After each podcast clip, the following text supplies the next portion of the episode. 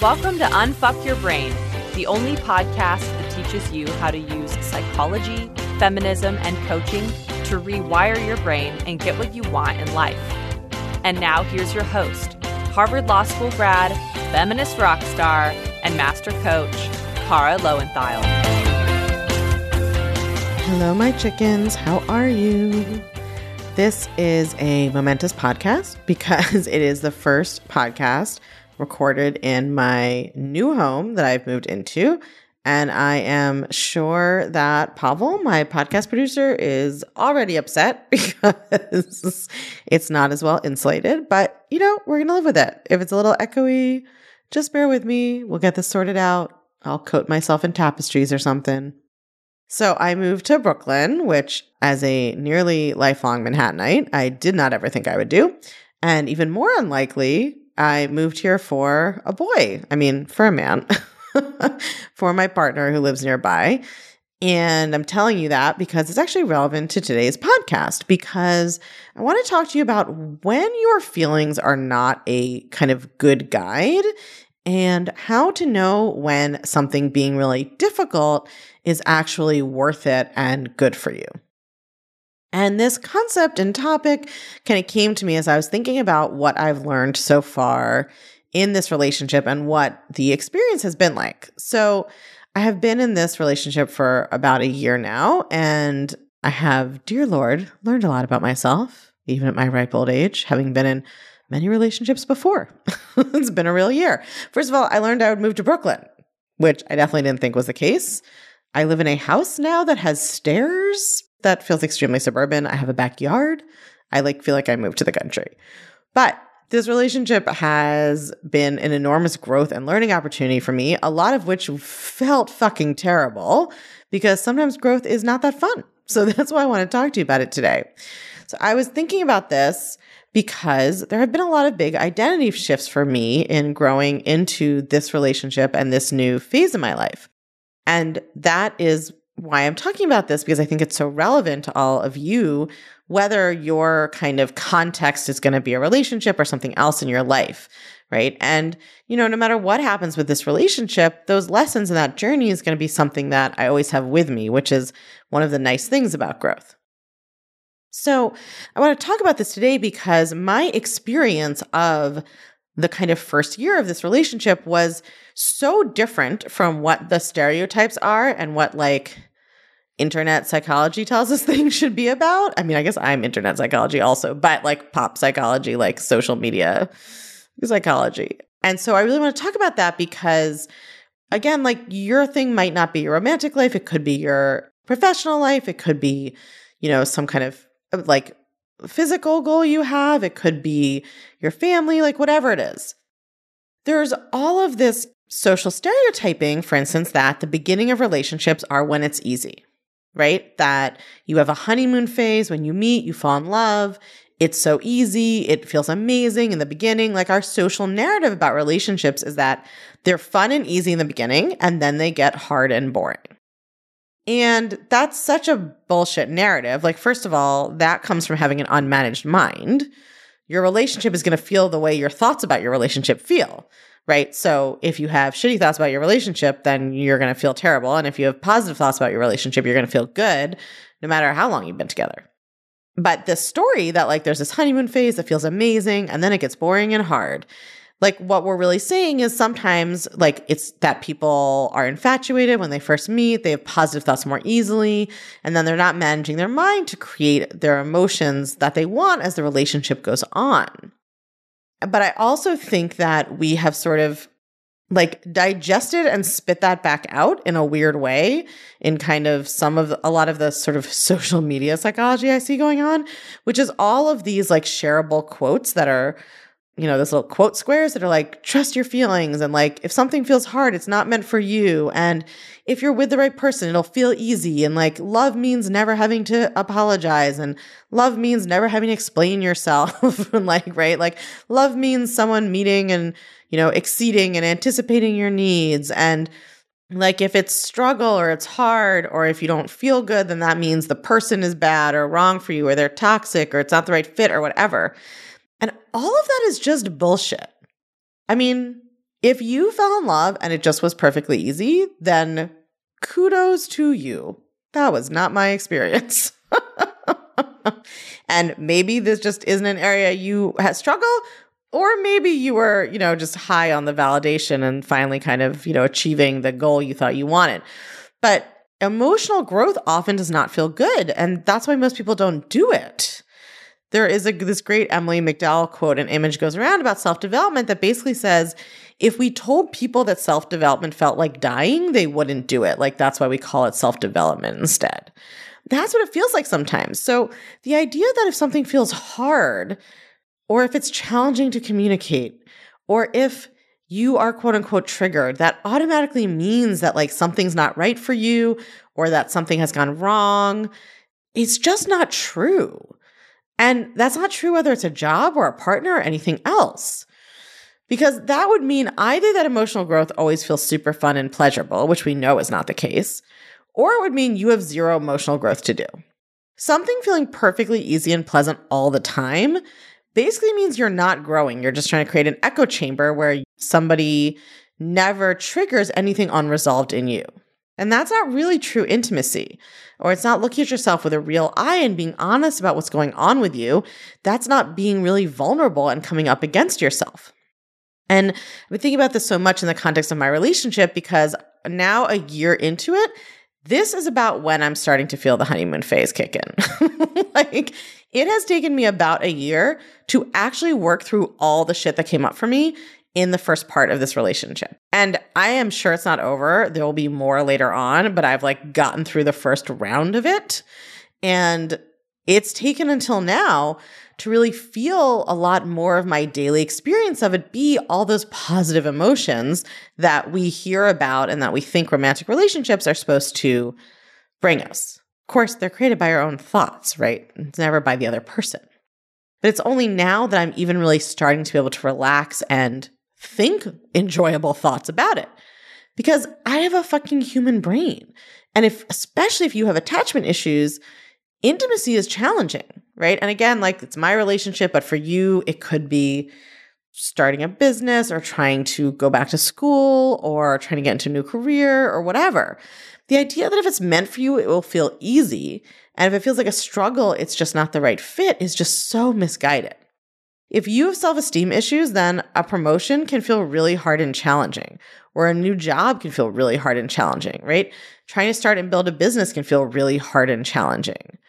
If you don't think you're good enough for like if you have imposter syndrome and you don't think you're good enough for your role and then you get a promotion that is not going to actually feel good it's going to feel really hard and challenging after the initial high wears off because your self concept is in conflict with what you're trying to do now. And that will make your brain hurt. that will bring up all your shit. If you have attachment issues, intimacy can be hard, whether that's a new friend or a romantic relationship or whatever, right? If you experience complicated family dynamics growing up, intimacy can be hard. If you've had a lot of negative thoughts about yourself and your romantic life, you may have worked on them enough to get into a different kind of relationship and be able to actually receive the kind of partner you want. But then there's a whole new level of cognitive dissonance and stuff that gets stirred up once you're in the relationship that you have to work on. So, whatever the area, right, so much less important. It can be in a lot of different areas of our lives, but understanding that the idea that whatever's for you will feel easy and anything that feels hard is just not right for you or it's just not meant for you is like so inaccurate and incorrect. And it makes me very mad because I'm not matching my mind about it. so, like, if you are not interested in emotional growth and development, then sure, follow whatever feels easy. But if you are and you just kick anything out of your life that doesn't feel easy right away, right? Or you kick anyone out of your life where you have some trouble communicating or where negative emotions come up or where intimacy is making you uncomfortable. You are missing out on so many opportunities to get to know yourself and learn about yourself and love yourself at a deeper level. So, all of that being said, of course, this idea that sort of things that are challenging are good for us can be taken too far because the way I just said it, things that are challenging are good for us, is not necessarily true. It is not true that anything that's hard is good for us. It is just also not true that anything that's easy is good for us, right? So it's not that anything that's hard is good for us. It's that some things that could be good for us are also hard, right? So it's not that anything that's hard is valuable. It's that some things that are valuable are also challenging. There can be a tendency, I think, to sort of fetishize difficulty, like to think that the hardest things are the most worthwhile. And it's not that simple either, right? If you're in an abusive relationship, doing thought work to be okay with that would be very difficult and challenging. That's very hard thought work. That's probably not worthwhile thought work, right? That's not a useful way to use thought work. So it's not that whatever is the most challenging is the most worthwhile. And I think this is why people want it to be one way or the other. Like they want it to be, if it's for you, it's easy, or they want it to be the hardest things are the most valuable because we just want like a simple rule. When really what you have to learn is how to discern when something is hard because you're growing or evolving or healing or confronting something, or when something is hard because there isn't really any redemptive purpose or value to it, it's just you making your life harder by trying to thought work your way to put up with something that you don't really want to experience or do. And that's all subjective. Like, that's what's so complicated about being honest about the kind of discernment and sophistication that's required to do this work at this level. I can't give you a blood test to know if what you are doing is a valuable challenge or not a valuable challenge. The only thing you can do is ask yourself, why do you want to do the work and stay with the difficulty? Right? What value are you connecting to for you? Like, why is it worth or not worth going through the discomfort of whatever the job or the person or the situation or the relationship is bringing up for you. And you have to check in with your big picture vision for your life. Like we can try to stick with things that are really hard and painful for us where we aren't really growing or learning because we're actually staying with them out of insecurity or scarcity or ego. Right? If you are in a job that you don't enjoy doing work you don't care about with, you know, a boss who screams at you all the time and you're working on widgets and you don't care about widgets, it's not that there might not be some value in like learning to be happy even though those things are happening. That could be valuable. But you just got to check why is that what you want to do? If your reasoning is that you believe that you're not smart enough to get any other job, that reason doesn't feel good. And so the work is not going to feel good, right? You're always going to be fighting against the sort of foundational reason you're doing it. Like when we try to use thought work to get us through or change our reaction to something challenging, it will feel good and worthwhile when our reason is aligned with our values and things we care about. It will not feel good when the whole reason we're doing it is out of scarcity. So, for instance, in my relationship, even though it was bringing up a lot of stuff for me to work on, I knew that this was work I wanted to do for reasons that I liked. If my reason had been, I don't think that anyone else will ever love me, I'm not good enough, nobody will want to be with me, I got to make this work, that reason would not feel good. It would not motivate actual growth, right? And it would not be aligned with my values. And so I would just be suffering without really having a value driven reason to do that work.